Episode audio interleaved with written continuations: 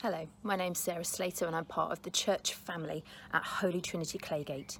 Yesterday, Richard, our Associate Vicar, uh, explored our responsibility as witnesses to the gospel to share our faith with others in his podcast yesterday, and he inspired us to be praying for five people we know to come to faith. This is happening across the world in this period between Ascension and Pentecost as part of the Thy Kingdom Come prayer movement. And it is so exciting to be thinking of millions of prayers being lifted up every day. I'd love to just give us some thoughts as we start this journey. I wonder who prayed for you, or perhaps is praying for you at the moment, on your journey towards faith. For me, I think of my parents, Sunday school teachers who nurtured the beginnings of my faith from a young age youth leaders through my teens before I made my personal commitment to Christ at the age of 16, and other Christians within the church family that we attended then. For the most part, I would have been completely unaware of them faithfully bringing me to the Lord in prayer over a long period of time. I've lost contact with many of these people over the years, but now, when I look back and think about their faithful intercessions, I am so thankful for their commitment to pray for me to come into a personal relationship with Jesus. In the Bible, people physically brought others to Jesus, particularly those who were unable to get to him themselves.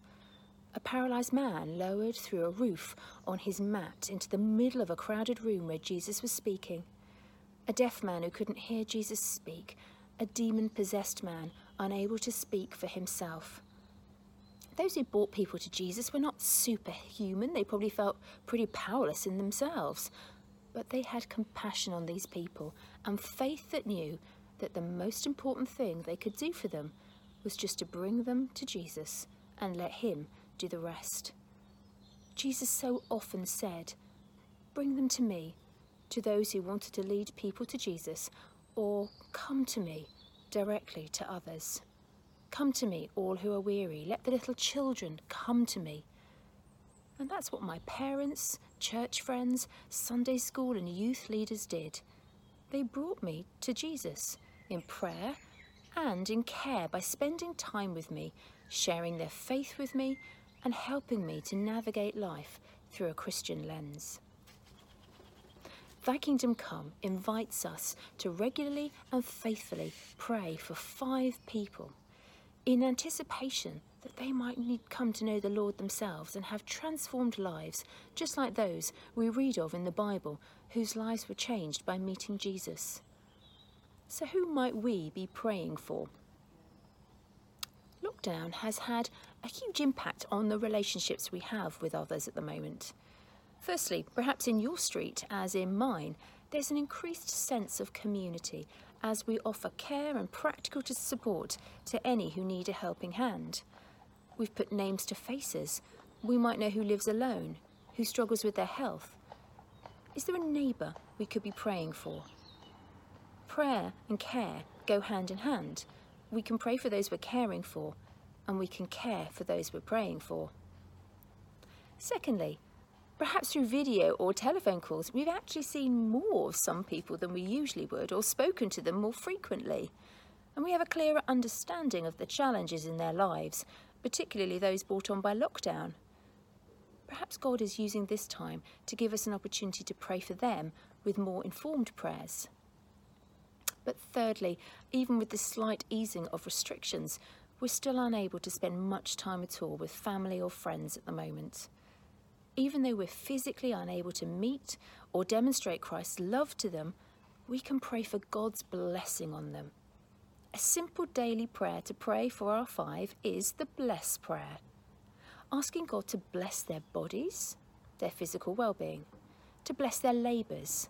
Perhaps they're working on the front line at the moment, homeschooling children, trying to do their work from home, or perhaps have anxiety about their job if they've been furloughed. But whatever those labours, we can lift them to God.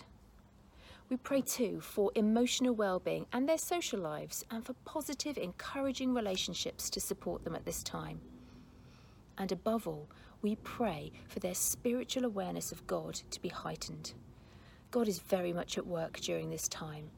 More and more people are trying to find out how to pray through Google searches, and the number of adults tuning into online church services at the moment is so much higher than pre lockdown normal church service attendance.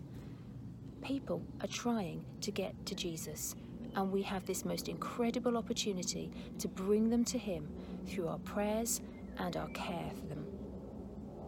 As we think about who we might pray for, can I encourage us firstly to pause, be still, and pray before we pray so that God might bring the right people to mind and onto our hearts? Once we have those five, though, however much we know about them or not, let's just bring them to Jesus each day. We don't have to say much, just bring them in faith and let God be at work by His Spirit. This is a really simple way to remember to pray, tying a piece of string around your wrist with five knots in it.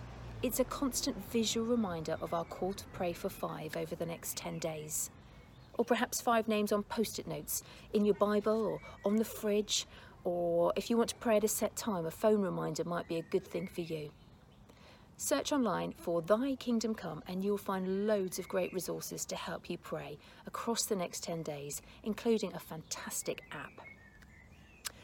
Paul, in his first letter to Timothy, encouraged him with these simple words I urge you, first of all, to pray for all people.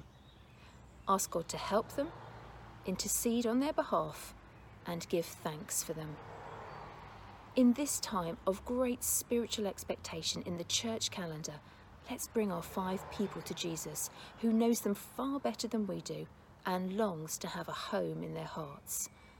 Let's give thanks for them, ask God to meet their needs, and draw close to them so that He might be found. Whether you're praying for five, or perhaps you're a knot held tightly around someone's wrist, may God bless you today.